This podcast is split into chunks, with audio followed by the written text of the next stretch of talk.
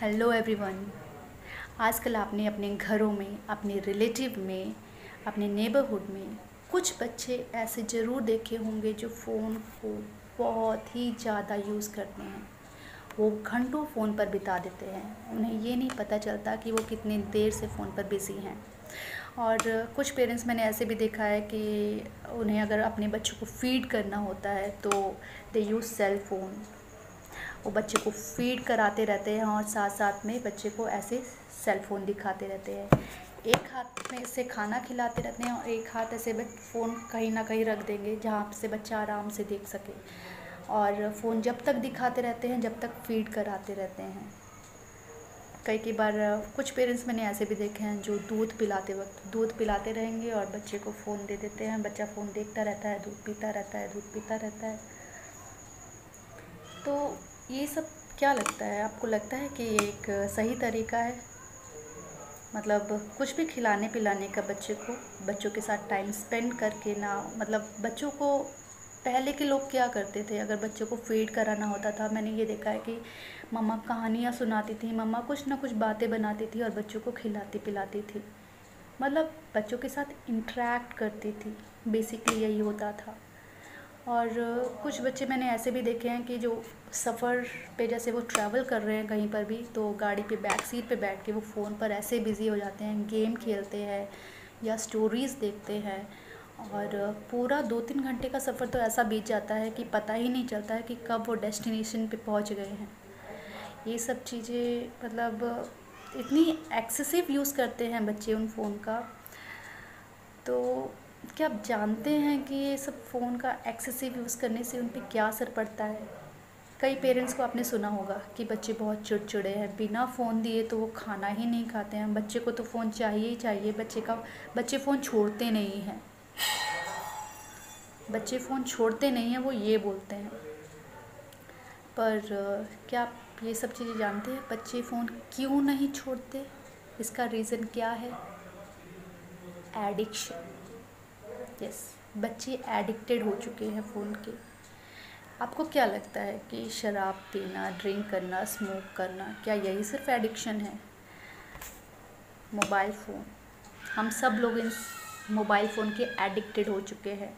पर लेकिन जो हम अपनी यंग जनरेशन के साथ कर रहे हैं, वो भी एक तरह का एडिक्शन है। They are addicted to mobiles yes they are addicted आप जानते, आपने देखा होगा, सुना होगा आपने कि जो स्टीव जॉब्स थे, उन्होंने 2010 में आईपैड लॉन्च किया था। और उस इवेंट में मतलब उन्होंने बहुत ही ज़्यादा एडवांटेजेस बताए थे। आईपैड के कि किस तरह से उसे मतलब यूज़ किया जा सकता है, किस तरह से वो डेट सर्व कर सकते हैं, किस तरफ़ से वो सोशली इंट्रैक्ट कर सकते हैं, बहुत ही ज़्यादा नॉलेजेबल है। पर एक बात उन्होंने नहीं बताई। उनसे दो साल के बाद मतलब 2010 में तो ये इवेंट था, दो साल के बाद उनसे एक इंटरव्यू में भी पूछा गया कि आपने तो आईपैड जैसे लॉन्च किया है तो आपके बच्चे तो ज़रूर यूज़ करते होंगे आईपैड तब उन्होंने बताया कि मैंने अपने बच्चे को 14 इयर्स तक मैंने आईपैड दिया ही नहीं। क्या आप जानते हैं क्यों? क्योंकि वो जानते थे कि बच्चे एडिक्टेड हो जाएँगे।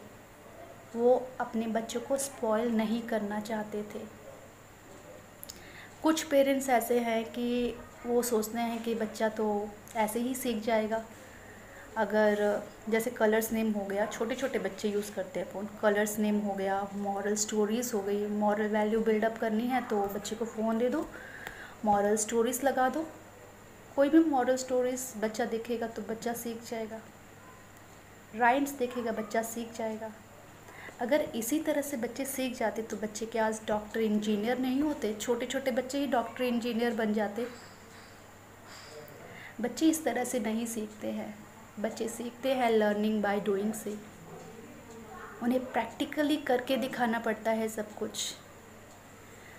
देखिए, आपको एक बात तो बुरी लगेगी मतलब बच्चा, हो सकता है कि कई कई बच्चों की इतनी गंदी आदत है कि खाना खाते टाइम उन्हें फ़ोन देखना ही है।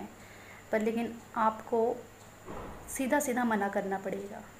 सीधा बोल दीजिए no we can't give this cell phone to you खाना खाते समय तो बिल्कुल नहीं।